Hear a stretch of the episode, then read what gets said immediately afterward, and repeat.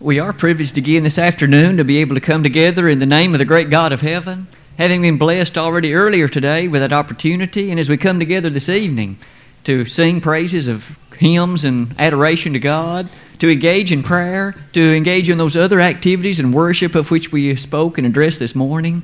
What a wonderful occasion, and may we each be encouraged by it and look forward to a week in service to our wonderful Father in heaven.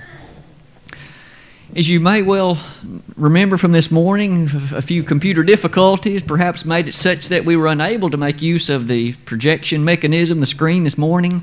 However, Christy allowed me to borrow her computer for the night, and so we're going to see if we can project it the correct way this evening, and perhaps we can get, uh, get a computer fixed in, in, the, in the relatively near future. As you may have noticed in the bulletin, we made note that the title of the lesson this evening would be a timeline of the New Testament. And one of the things to appreciate about a timeline is it merely helps us or gives us an aid whereby we can appreciate when various things took place. As we open the pages of the New Testament, we notice a large number of various names, be it of people or cities, things, rivers, places, but quite often we notice there aren't dates attached to the times of when those events took place. I thought it might be beneficial for each of us this evening to begin to look at some of those dates that we can piece together and attach to some of the events of the New Testament. That leads me to introduce our lesson in the following ways. As we make discussions about the Bible, specifically the New Testament, quite often, especially from time to time, we are encouraged to ponder the seriousness of the times and dates attached to those events. In fact, there are those who may be interested in the Word of God, perhaps have done some study of it, but they are somewhat of the disposition that the Bible was written so long ago. Really, is it a trustworthy document? Is it something that we can place confidence in? For after all, it's so old. Quite often, we live in an age when we appreciate what's new. We look for what's new and improved, and we tend to have less respect for and confidence in that which is at least of reasonable age. That's a dangerous mindset if we apply it in religion, isn't it? For the scriptures we understand were not written in the last hundred years. In fact, they were written long, long ago.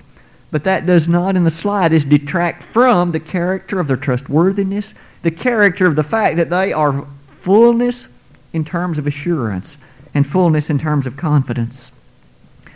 That leads me to make the following set of statements. It is a brilliant stroke of genius in the divine realm that God has chosen to deliver His Word as a series of historical documents. That is to say, the Bible makes mention of real people who existed, who lived in real cities, in real countries on this earth. Notice, God didn't choose to deliver it like Aesop's fables, something that someone made up. He chose real people through the actual events of their lives, and yet through them transformed all of history by the revelation of His Word. As we've noticed in our Sunday morning Bible class, there was a man named Abraham who literally left Ur of the Chaldees, and as he journeyed toward that land of Palestine, he came to father a child even in his old age, and to that child whose name would be Isaac. We remember the whole human, human family has been blessed. In fact, in Genesis 22 18, we read, In thy seed shall all the nations of the earth be blessed. And God spoke those words to Abraham. That is but one example of a many, many others that might be listed. But doesn't that impress upon our minds the reality of the historical nature of the, of the Holy Scriptures? Now, as we begin to think about when these events took place, and the setting of how they took place. Tonight, our focus will, of course, be on the New Testament and the timeline that, that associates to it. One of the last things that I've chosen to write upon that screen for your reference is the thought that as we look at the dates about which we shall turn our attention tonight, many of them are rather certain, and there's really only a very small possibility of uncertainty in, in many of them. So, certainly, let's not take all of them as divinely given, if you will, but rather by piecing together what we can from the New Testament, these events seem to be rather certain in many, many ways. The first thing to consider is where might we begin to date the things of the New Testament? It would be fair to say that the Old Testament prepares us entirely for the coming of the New Testament.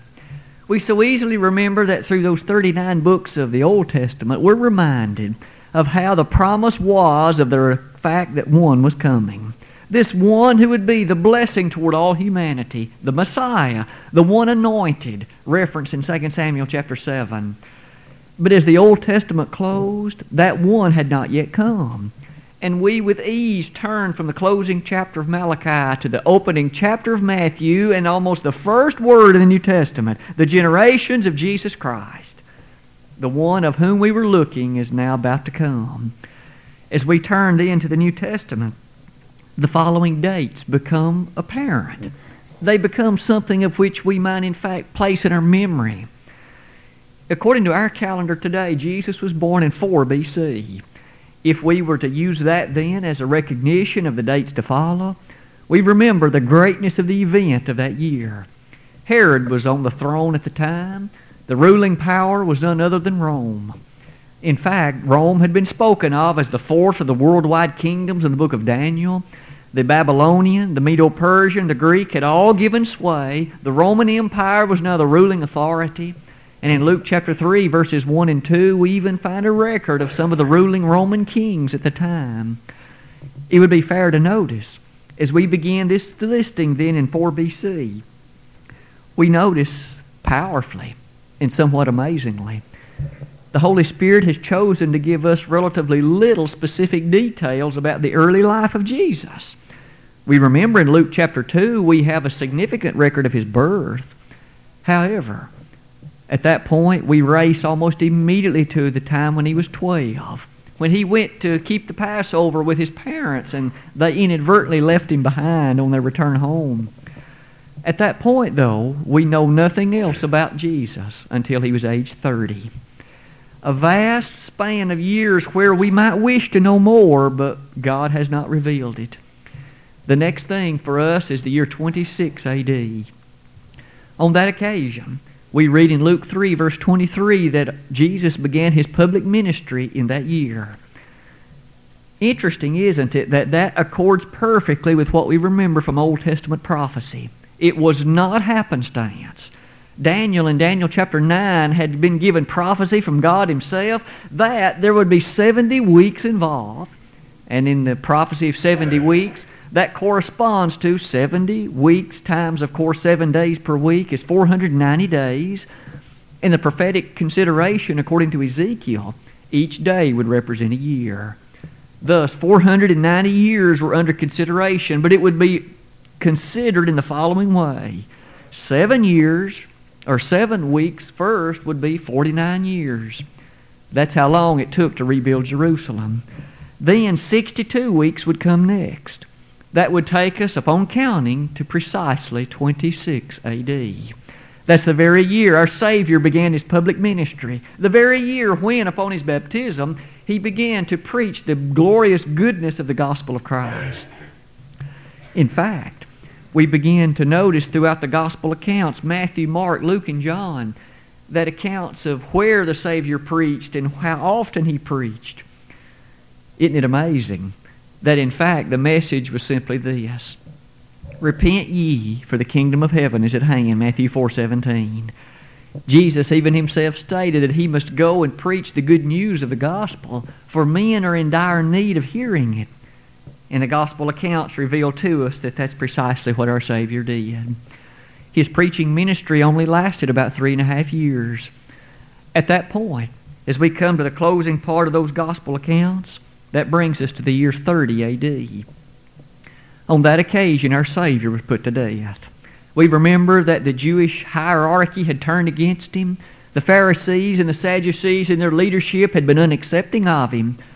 Though the common people heard him gladly, Mark chapter 12, verses 30 and following, it is the case, though, that the leadership were unwilling to be challenged, and ultimately they put Jesus to death the very Son of God, the one who had come to love them and save them, and the one whose blood would cleanse them. And yet they, with a deaf ear to his message and a strong antagonism to him, put this one to death. As the gospel accounts race to their conclusion, we remember that our Savior, however, died triumphantly, because not only was he crucified, but on that first day he rose triumphantly. The grave could not hold him, but that which their leaders had hoped to put aside nonetheless rose to greatness through his resurrection. As the gospel accounts close, might we notice that several things might be stated very quickly.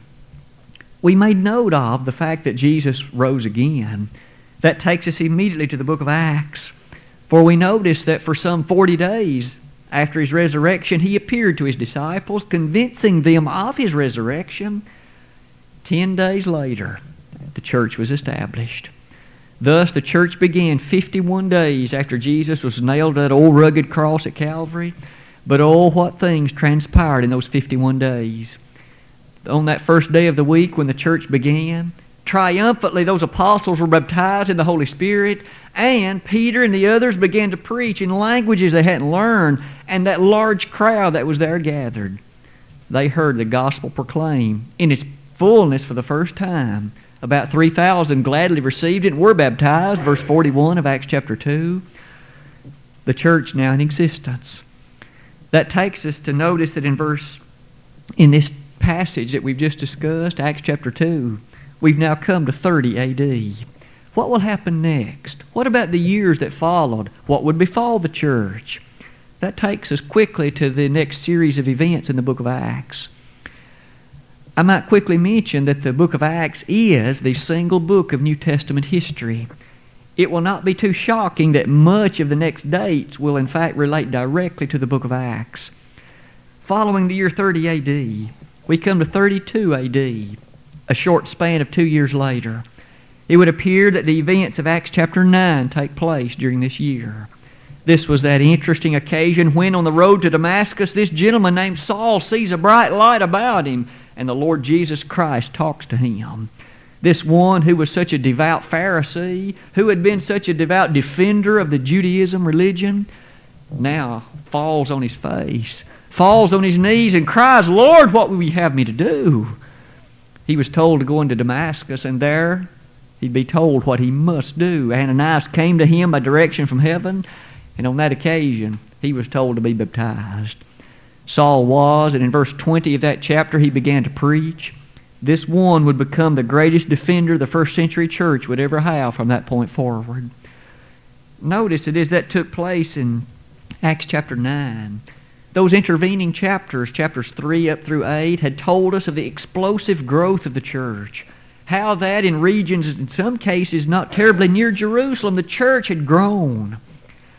Notice next in 35 AD, we learn from Galatians 1:18 that this man named Saul now makes his first visit to Jerusalem as a Christian. On that occasion, he meets the apostles, namely Peter and the others. And at that point, he is commissioned by them to proceed onward in his preaching ministry. Nextly, we arrive at 41 AD. We are now only 11 years after the events where the church was established in, in, in, is recorded in Acts chapter 2. In this year 41 AD, we have the events of Acts chapter 10, the conversion of Cornelius, the first Gentile convert to Christ. Might we notice that a full decade, perhaps a bit more, has elapsed since the time of the establishment of the church. During that time, the Jews were welcomed. Peter and the others preached their message to them. Where were the Gentiles? It had been forecast and foretold in the Old Testament that they would be welcomed in. Hosea chapters 1 as well as chapter 2. Now the very message of God came to them. And God, in fact, again, in a marvelous stroke of brilliance, directly told Peter, What I have called, let you not call uncommon. In fact, when he told Peter by way of that vision and trance to rise, Peter, kill and eat, Peter at first refused. However, he quickly learned the lesson and in the events that followed, an angel from heaven, even the Holy Spirit himself, spoke, to Paul, or rather to, to Peter, encouraging him to understand that he was to go to the household of Cornelius and there to preach unto him the glad tidings and the good message to be found. Notice how much has happened in the 10 years since the establishment of the church. Paul continues onward in that ministry. In the year 46 AD, You'll notice I make listing that that's when the first missionary journey began. We are now some 16 years past the establishment of the church. But it was time for its borders to extend. It was time for men everywhere to hear the good tidings, the glad news of the gospel. Notice that in Acts chapter 13, the commissioning was set forth to Paul and Barnabas that they were to go, and the Holy Spirit, in fact, was to be their guide. Not only did that take place, we notice in the course of those events, Paul and Barnabas went and proceeded to preach the gospel in new areas and to establish congregations in the regions of Asia Minor as well as on that island of on the island of Cyprus. I've listed somewhat quickly some of the regions through which Paul and Barnabas traveled as we could see the general movement of the gospel toward regions of the west. Notice that as they left from Antioch, they left the seaport town of Seleucia. From there to the island of Cyprus, where the two major cities were, Salamis and Paphos. From there to the mainland, in which through Perga, as well as through the other areas that would be related to Iconium and Antioch of Pisidia, to Derbe and Lystra, and then they backtracked through some of those same cities, departing from Attalia and finally back to Antioch. As all of that took place, it would be fair to notice the following map. As you can see, the gospel was now being spread in the direction that would have been eastward from Jerusalem, or westward from Jerusalem. The fair thing to notice that that region today is what would be in south central Turkey interesting to notice the general movement, which now we are on less than two decades after the very establishment of the church. Some of the things to notice about that are, of course, the success that was to be had on that missionary journey. Congregations were established, elders were appointed in those churches, Acts 14 23.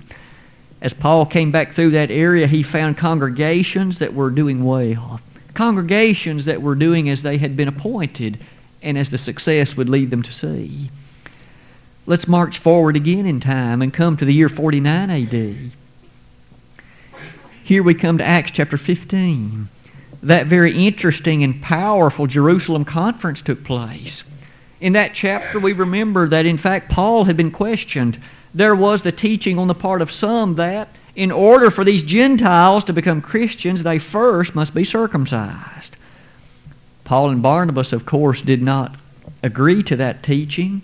They decided to go and to have a conference in Jerusalem with those apostles and others, and on that occasion, James was the primary spokesman. Notice as that took place in 49 AD, some 19 years after the church's establishment, and it settled once and for all this matter of is circumcision a part of what God requests and demands of Gentiles? And the answer was no. In fact, just a short time later, we see the second missionary journey begin, where Paul proceeds again to go to other areas and share with them the glorious goodness of the gospel. It would be a different area than what he had first been through on the first journey. In fact, I've listed again some of the principal features of that second missionary journey. It's detailed for us beginning near the close of Acts 15 on into Acts 18. Paul and Silas were the principal ones. Along the way, Timothy and Luke would also join them. Throughout that mi- missionary journey, notice some of the cities and some of the areas, if you would. First, they made a rather quick trip through Asia Minor, then on into Europe and for the first time, we have the gospel preached in, in the continent of Europe. It is a fascinating thing to behold. When we reach Acts, the 16th chapter, on that occasion, the Macedonian call comes to Paul, where in fact he sees a man who says, Come over into Macedonia and help us. At once, Paul left the coast of Asia Minor and proceeded to that city of Philippi there where he encountered first that young girl, and out of her he cast a spear of divination. Following that, the Philippian jailer and his conversion, and what a wonderful Philippian church would come to be established from those events in that city of Philippi. That's only the first of many other cities that Paul would visit on the continent of Europe. I've listed them in order for your consideration. Not only Philippi, but there was Thessalonica and then Berea. And following Berea, we remember that Athens and Corinth and Ephesus and Jerusalem and finally back, back to Antioch. In parentheses this time, I've listed the duration of Paul's stay in some of those cities. You might notice the one and a half year visit at Corinth, the two year stay at Ephesus. That'll be significant for us to note the following. It was while Paul was staying in Corinth that, in fact, he wrote the first two books that he would write in the New Testament the books of 1st and 2nd Thessalonians as we begin to piece those books together with the other histories, we now come to an appreciation of the background for those books of 1st and 2nd Thessalonians. They fit naturally into the closing part of Paul's second missionary journey. Notice also this map that tries to highlight some of the features of that second missionary journey. You'll notice that the line, at least, is fairly easy to see. As Paul leaves the given regions, Antioch is just off the screen here, and Paul proceeds quickly through Asia Minor. Then, here from this area, he quickly moves to Philippi, Thessalonica, and on to these other regions, ultimately culminating in Corinth and Athens, both of the cities here on, the, on this particular region.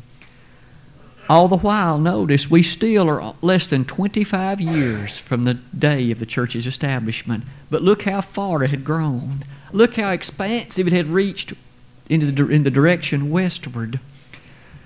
If we make note of that point, might we continue our timeline just a little bit further? In so doing, that brings us to the following scene the year 56 AD. At this point, we have the third missionary journey as it commenced. We remember how successful the first two had been, and the only language that Paul uses as he contemplates the third is, Let us go again and see how our brethren do that we have seen before. He was interested in how they were doing. We might remember that was long before there was a telephone that you could use to call them, long before there was a computer you could use to visit them by way of internet, long before there was, in fact, any other U.S. Postal Service. Paul wished to go visit them in person. As he did that, that's what we recognize as the third missionary journey. Timothy was his companion, and as they proceeded again to visit the regions that were toward the west, some of the same cities that they had been through before, he would visit yet again. We are told in the Scriptures, this time, Acts chapters 18 through 21, that Ephesus was primarily the main one on this occasion, but after that, there was also Macedonia, Corinth, Troas, Assos, Mytilene, followed by the very quick visits to Samos, Miletus, and then back to Jerusalem. All the while those visits took place, Paul's interest never veered from the gospel, establishing congregations, revisiting those that had formerly been established to encourage and strengthen them, to in fact strive to solidify them so that false doctrine could not be started easily. There were cities where that was easier than others. There were times that Paul met great difficulty.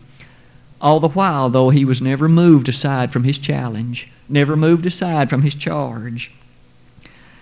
Perhaps it's of interest to note yet again that some of the books of the New Testament were written while Paul was involved in his third missionary journey. I have again listed them for you. While he was at Ephesus, he wrote the book of 1 Corinthians when we read that book of 1 Corinthians, it historically fits so naturally into the very character of the third missionary journey. Not only that one, but notice that the second Corinthian letter was written while Paul was stationed in Macedonia. Furthermore, the book of Galatians as well as Romans were both written while he was in Corinth. All of that reminds us that the backdrop for those books was historically placed at exactly these points on his third missionary journey. From time to time, comments are made in the Scriptures that directly tie it to events in history. During our reading this evening, it was read from 1 Thessalonians 3, verses 1 and 2. I might ask you to recall that in that text, Paul made mention of the city of Athens. Why might that have been useful? Because on that second missionary journey, he had just come from Athens, and hence that makes perfect sense as we contemplate its significance. Interesting that when we study Corinthians, he makes reference to the events of Ephesus. Well, now we can see why that was true. He had just come from Ephesus, and in fact, it had been a very difficult stay for him. And as he came to Corinth, that weighed heavily upon his mind. It was something that troubled him and bothered him. I might mention also that as we think about those books, it does remind us of one other feature. As you can see from the books that are listed, the books that are in our New Testament are not placed in chronological order. Notice that Romans, as well as Corinthians and the others there, were written after the books of Thessalonians. Thus, as we read the New Testament books, let's be reminded that they are not given to us and placed in our Bibles in chronological order. They're placed rather in a different order. Notice also that that order corresponds really to the things that tie to the missionary journeys of Paul. Let's look further at our timeline.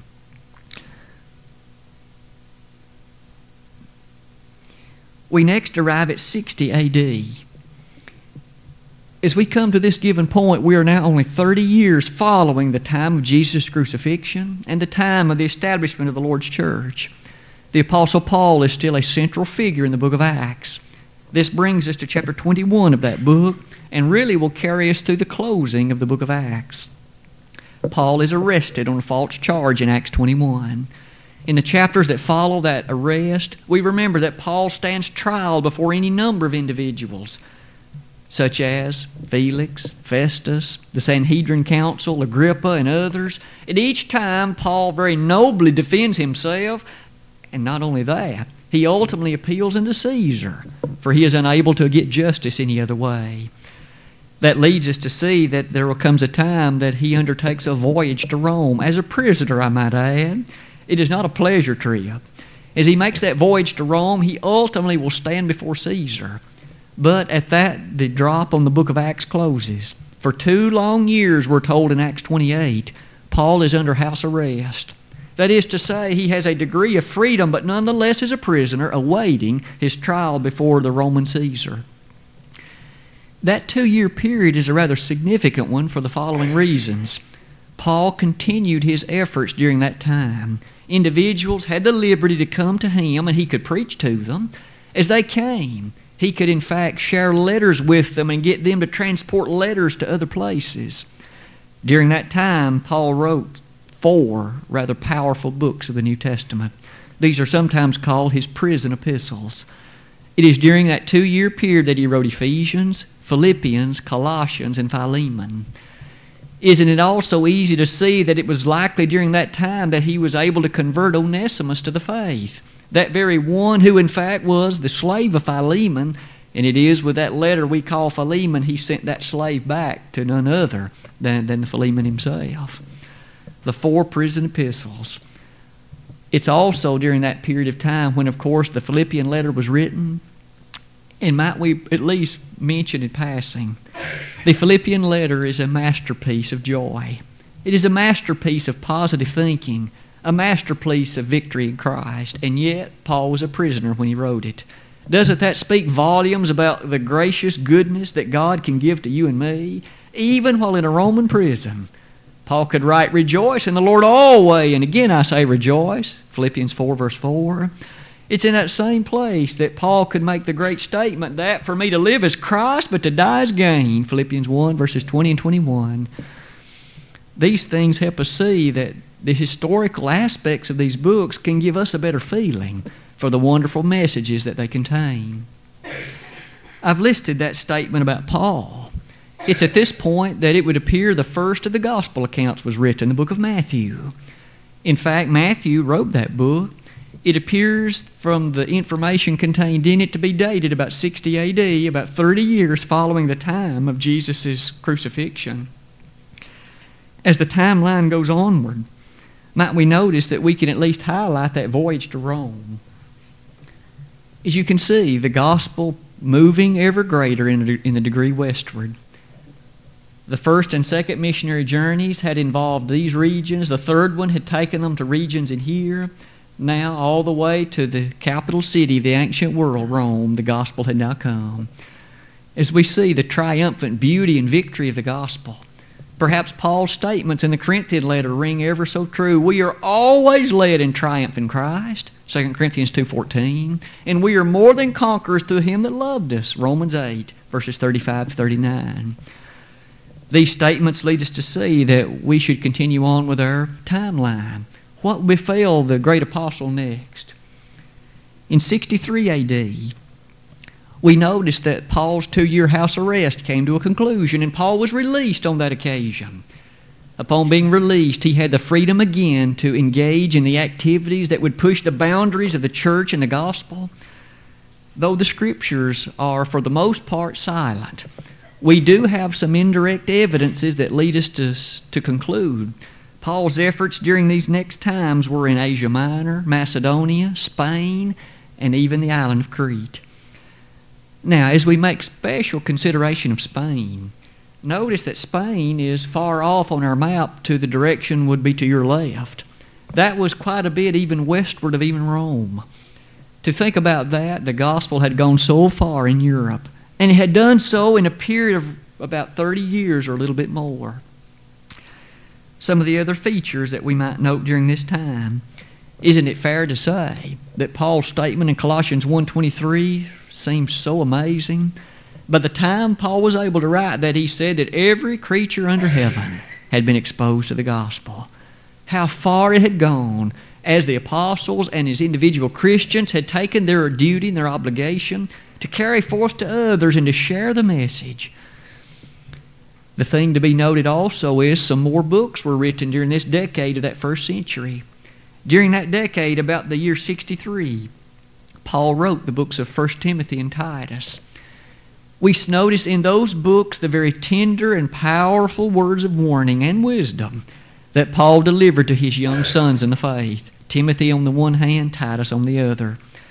Timothy, you see, was stationed in Ephesus, a place where there was a thriving congregation, where there were elders who could nurture and guide this young man. However, Titus was stationed on the island of Crete. From what the evidence of that book suggests, his difficulty was far greater than that of Timothy. You see, he needed to be bold and strong, whereas Timothy was far younger and appears to be rather timid and meek. Either way, Paul had a place where work could be done powerfully for each. The fact is, as we look at some other books, we notice that it was also during this very time that Luke wrote both the book of Luke and the book of Acts. Isn't it interesting to remember that the missionary journeys having been finished, this was exactly the time when Luke could have made discussion with Paul and put into writing the features and affairs of those books. In addition, it was at this time that Peter wrote the two epistles that bear his name. It's at this time, of course, that James wrote the book that bears his name, and Mark wrote the book that bears his name. One last comment about the book of Hebrews. It also was written at about this same time. I notice, or I put the word perhaps in that very, very carefully. The book of Hebrews is an anonymous book. We do not know for certain who wrote it. There are many who are of the position that Paul did, and if so, certainly I put the word perhaps there, but whoever wrote it, it was about this time, the middle part of that seventh decade of the first century.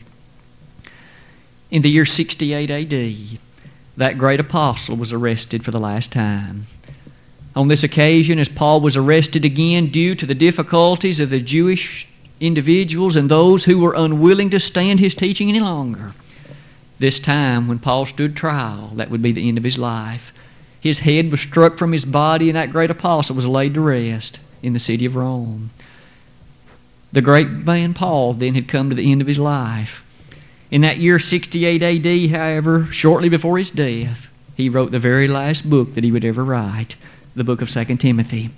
And in that very book, he nonetheless was able to state the victory that not only was his, but all who loved the appearing of the Savior. He said, For henceforth there is laid up for me a crown of righteousness, which the Lord, the righteous judge, shall give me at that day, and not to me only, but to all of them also that love his appearing. With that, we come to one of the great statements then about the closing of arguably the greatest life of, of any of the apostles. For this one who had gone so far to preach the truth, who had planted churches all over the Roman Empire. At this point, things take a rather dramatic turn. In the year 70 AD, the Roman armies roll into Jerusalem and raze it to the ground. Jerusalem is left in heaps. The temple was destroyed. Might we remember Jesus had prophesied that would happen. In Matthew 24, when he was asked by those who were watching the greatness of those stones, remember he said, I'm telling you, there's coming a day when not one stone will be left on another. And he said it'll happen in this generation. Forty years later from the time the Lord made that statement, the Roman armies, led by the general whose name was Titus, under the great leader whose name was Vespasian, utterly destroyed Jerusalem. On that occasion, the Jewish religion, as it was known at that time, came to an end. The Sadducees were no more. In that given year, we might notice that very little is said thereafter. We've already made mention of virtually all the books of the New Testament were written by that time. The only ones left were the ones penned by the Apostle John. In the year 90 AD, we have the fact that John penned the gospel account that bears his name, as well as the books of 1st, 2nd, and 3rd John. Finally, in 96 AD, shortly before his own death, John wrote the closing book in all of God's Bible, the book of Revelation. As we can see, all of these events thus took place within the confines of a fairly short period of time. It reminds us of the scene of Acts 17, verse 6, when it says, These that have turned the world upside down have come here also. Never has there been, in such a short span of time, a revolution that literally turned the world upside down. And yet, with the preaching of the gospel, it had happened. We today are still enjoying the benefits of that perpetual nature of the kingdom of God, the glorious beauties of this Bible, which is still as thriving and is as active today as it was then. Why might that be? The books of Homer and, and others like that, though they're still considered classics, few of us know very much about them but yet, this book is treasured by millions, read daily by millions, studied and looked into as the wonderful Word of God by millions. Is it not true? In Hebrews 4:12 it still is described in these words. For the word of God is quick and powerful and sharper than any two-edged sword, piercing even to the dividing asunder of soul and spirit, joints and marrow, and is a discerner of the thoughts and intents of the heart. You see, the Bible is ever living and active. Paul, in fact, affirmed that, did he not, in 1 Corinthians 3? As he said, we do not read a dead letter, but it's a living letter, an open and living epistle that transforms the very character of those who allow their lives to be touched by it. This timeline has basically been a historical survey of some of the major things in time of the New Testament. It does lead us to the following conclusion statements to our lesson this evening. God, in His infinite wisdom, chose to deliver His Word in a historical way. Again, it was not myth. It was not fables. It was real people who lived really in a certain place upon earth. And the Word of God transformed their life, and the records are those which still are able to touch and impact ours today.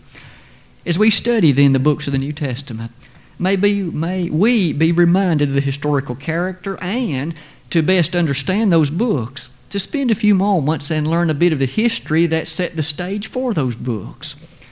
For example, when we study 1st and 2nd Thessalonians, we would do well to revisit Acts chapter 17 where Paul came to Thessalonica and there planted a church. For the whole backdrop of those two books will be found in that chapter. When we study the Corinthian letters, we would do well to revisit Acts 18 and learn again when the gospel first came to Corinth and how that, that set the stage for the problems and difficulties that the church in that city would experience. When we study the Ephesian letter, we would do well to reread Acts chapter 19 when the gospel first came to Ephesus and Paul planted a congregation in that marvelous and ancient city. This lesson this evening has reminded us yet again about how that God in His Word has statements like this.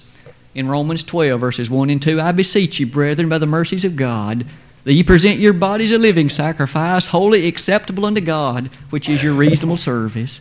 And be not conformed to this world, but be transformed by the renewing of your mind, that ye may prove what is that good and acceptable and perfect will of God. The gospel transformed the lives of those of the ancient first century era, and it can still transform lives today. Are you a member of the New Testament body of Christ?